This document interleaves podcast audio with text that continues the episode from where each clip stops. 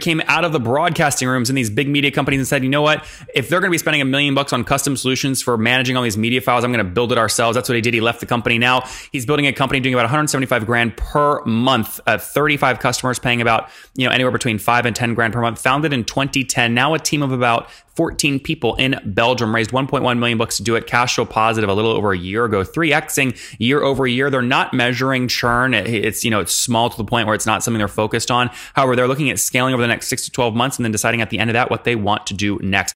Hello, everybody. My guest today is Martin Verwaest. He's the founder and CEO of a company called Limecraft, dedicated to giving media professionals the best solution possible to manage their digital workflows. Before this, as a program manager for the R&D department of VRT, which is the Belgian public service broadcaster, he introduced several innovative technologies in the business, including AI for computer-assisted manufacturing and automatic indexing of audio, video, visual media. Martin, are you ready to take us to the top? Yeah, sure. All right. What is Limecraft and how do you guys make money? What's your revenue model? Limecraft is an, uh, an online cloud-based platform for uh, producers of uh, audiovisual material, television, film, the high-end uh, stuff. It's an online platform because um, it's a world of um, more and more freelancers and, and co-producers, and traditional software can't cope with uh, such flexibility. So, uh, admitted when we incorporated Limecraft in 2010, it was still a bit early. Our customers were a bit afraid to delegate the management of their assets um, to a third party, but uh, by now we're really overwhelmed by uh, um, yeah, some of the largest brands out there that uh, are looking for an online solution to manage their digital workflow.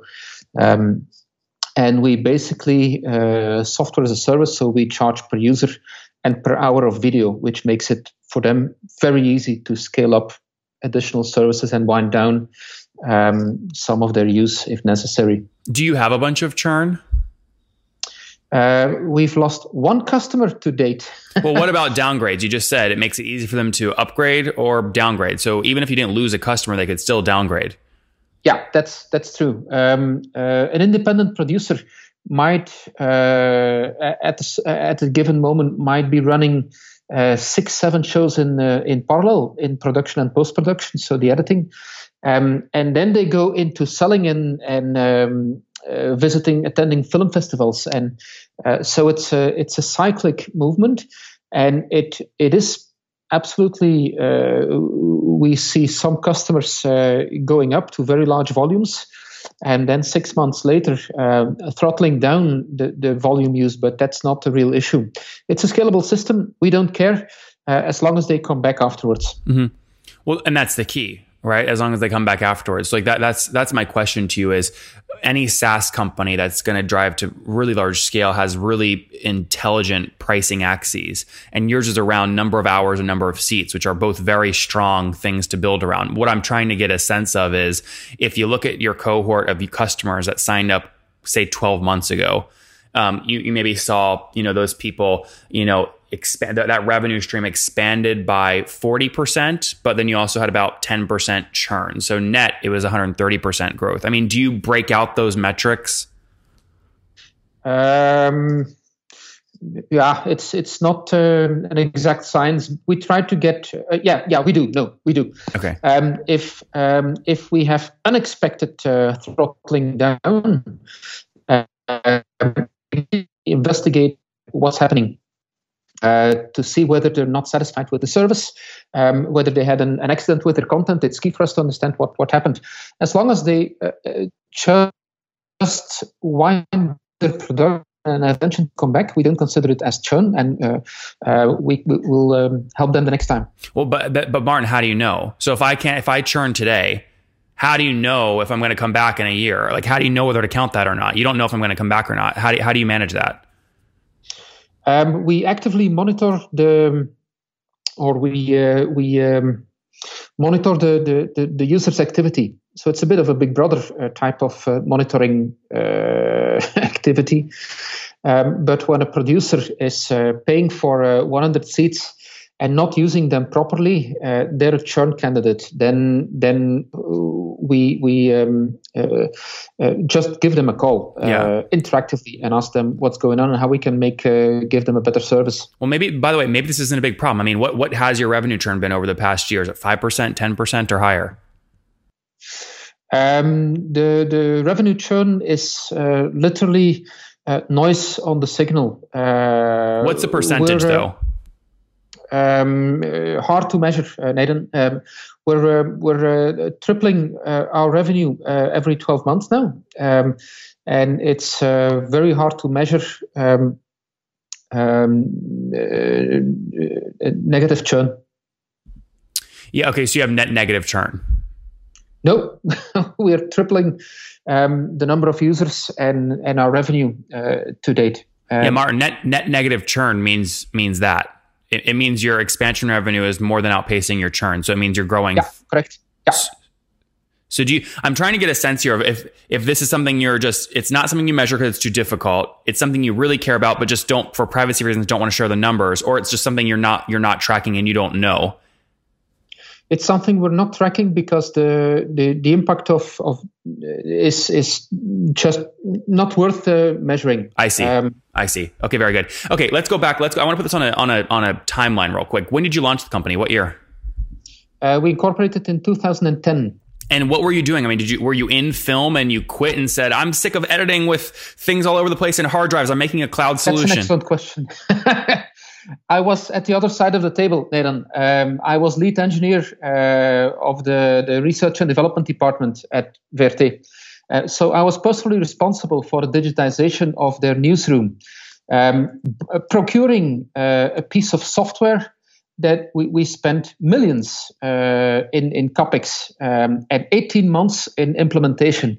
And I said to my fellow colleagues whom co-founded the company, hey guys, We're if they give it. us um, just a fraction of that cost, we build it from scratch. And that's because the world of media production is uh, has been completely disrupted and has fundamentally changed. And uh, our customers uh, that sometimes still try to tackle it with software that has been designed 20 years ago to manage a tape archive, that's not suitable for a file-based workflow. Yeah, no, I, I Martin. By the way, I to, you don't have to sell me on the product. I get it. I totally understand why there's a need for this. Um, let me ask a few other questions here. So you mentioned different size clients. Give me a general sense here. I mean, are we talking? Actually, you mentioned at your past company they put a million bucks into this thing, doing it, you know, themselves. Customers paying you today, on average, what are they paying per year? Are we talking like a grand or a million or a hundred grand? What size usually? Between uh, 10 and 20,000 uh, monthly. Okay, fair enough. That's great. And how many? How big are those teams typically? Does that get them twenty seats or hundred seats or what? Uh, depends on the type of customer. When we're dealing with an independent uh, producer, No, no, but do, do, let's do the one that you just gave me though. So if I'm paying you ten grand a month, what am I getting for that? that's uh, 500 users per month uh, as a starting point. Um, And we're now scaling into bigger, uh, bigger companies. And how many hours of film? Uh, going from from uh, two three hours per day for regular production to uh, 200 hours per day for um, a post a large post production facility. Sorry, sorry. If for someone paying you ten grand a month, about how many hours will they be getting or using? Uh, that's the the customer uh, who's uploading uh, 175 hours of content per day. Holy mackerel! Okay, Per day. That's a lot. All right, uh, very good. So 2010. Walk me through kind of how you've capitalized this. So have you bootstrapped the company or raised? Uh, we bootstrapped the company apart from some uh, angel funding uh, in in a very early stage. Okay, so how much raised to Um, date, including the angel funding? We we have uh, in total one million uh, euro, uh, so uh, 1.1 uh, million dollar on the balance. Yep. Um, in Europe, it's um, a, a challenge to get uh, venture capital for uh, anything which is dealing with um, the media business. Yep. Media is considered um, Toxic. yeah, uh, it's hard, uh, difficult to make uh, money in it. Though I think um, it's it's uh, explosive. Um, you know, um, media is not media production is not just uh, uh, making film and television anymore. Companies like uh, Netflix and Amazon spend um, good money in original production, uh, it's it's becoming another ballgame, and more and more corporate. Uh, uh Is Netflix a customer? Are, are, no, not yet. Come on, Martin. I'd love to have them as a customer. Amazon Studios is a customer. That's okay. That's good. Very good. How much? And how many customers have you scaled to today total? Uh, in total, I think we're uh, 30, 35 um, mention, uh, worth uh, mentioning. 35, you said? Uh, bigger ones. Uh, there is, you know, we have a whole cohort of really small producers, including um, video and podcast producers. Um, they're there. The system is scalable to, to smaller numbers as well, but we can't count them as individual customers like uh, the, the bigger ones. Okay, so you have about 35 meaningful customers. You said earlier, kind of from a price point perspective, 10 to 20 grand a month. If we stay conservative there at 10 grand a month, 10 grand times 35, it'd mean you're north of $350,000 per month at this point in terms of revenue. Is that accurate? No. Yeah, half of it. Half of it. Okay, and why is that? There's a low it's a lower price point or what? No, because uh, some of them are ramping up in uh, in the uh, uh first uh, six months. They will be uh, gearing up one production team after the other one. Um, it's a volume-based pricing, so um, in the first couple of months, price point will be overall price point will be lower. Okay, got it. So you're doing $175,000 a month today. Uh, you're 3xing year over year. So a year ago, you were doing what, about 60,000 a month, something like that? Uh, that was a while ago, yeah. Well, you said you're growing 3x year over year, correct? You're tripling revenue each year? This is our current pace, yeah. Okay, so if you're at 175 today, 175,000, that would mean you're at about one third of that a year ago. Is that accurate? Uh, yeah, sort of. Okay, why sort of and not yes? The the the first um, we've we've um, we've meaningful statistics since um, since uh, 12 or 18 months. We spend a lot of time in developing. That's a disadvantage of bootstrapping your uh, your platform. Um, uh, we came from uh, smaller independent producers into broadcast style of customers with a couple of hundreds of seats. And we're now in, moving into uh, really large players with a couple of thousand seats that's only been happening the last uh, 12 months. Okay. So it's uh, hard so did you, for me. Did you have no revenue? So if you go back a year ago, did you have no revenue per month at that point? Were you pre-revenue a year ago? A couple of ten thousands uh, per okay. month, but uh, not meaningful.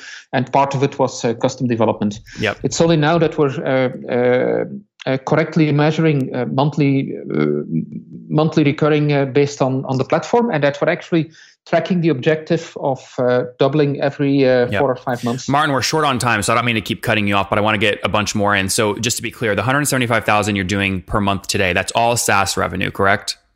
Uh, yeah. Okay, great. And then um, talk to me about team size. How many folks are you today? 14. And where's everyone based? Ghent, all in Belgium. Belgium, very good. And uh, yeah. and uh, obviously you raised 1.1 million a long time ago. Are you guys are you cash flow positive today or are you still burning? No, we're cash flow positive since uh, six months. Congratulations. Any plans to raise capital right now? No, not at all. you, you, like the bootstrap light. You like like no more no more investors. We we uh, took being becoming cash flow positive as a as an important uh, challenge. This is eventually where a company wants to. Uh, that's the the objective a company wants to achieve, despite anything which um, goes in in press this is what we achieved. Uh, we we now have um, sufficient funds uh, over which we will in, invest back in the company. That's great. So um, uh, our shareholders now think that it's uh, key to grow the company organically for another six to twelve months. And then we'll see what uh, what happens. Uh, Very good, Martin. Let's wrap up here with the famous five. Number one, what's your favorite business book? Good strategy, bad strategy. Number two, is there a CEO you're following or studying? Nope. Number three, what's your favorite online tool? Uh, ooh, uh, it's probably Slack. Number four, how many hours of sleep do you get every night? Between four and five. Four, Martin, that's nothing. I know. All right. And what's your situation? Married, single, kids? Divorced. Divorce? Okay. No. Do, any kids? Two kids. Two. ki- Okay, yeah, you got a full plate then. And how old are you? Sorry, How old are you? I'm 45. 45. Last question. What do you wish your 20 year old self knew? Say it again. What's something you wish your 20 year old self knew? Oh, uh, don't have a clue. I should have started uh, earlier. Uh, Guys, start earlier. He came out of the broadcasting rooms in these big media companies and said, you know what? If they're going to be spending a million bucks on custom solutions for managing all these media files, I'm going to build it ourselves. That's what he did. He left the company. Now he's building a company doing about 175 grand per month, uh, 35 customers paying about, you know, anywhere between five and 10 grand per month. Founded in 2010. Now a team of about 14 people in Belgium raised 1.1 million bucks to do it. Cash flow positive a little over a year ago, 3xing year over year. They're not measuring churn. It's, you know, it's small to the point where it's not something they're focused on. However, they're looking at scaling over the next six to 12 months and then deciding at the end of that what they want to do next. Martin, thank you for taking us to the top. thanks a lot, uh, Nathan.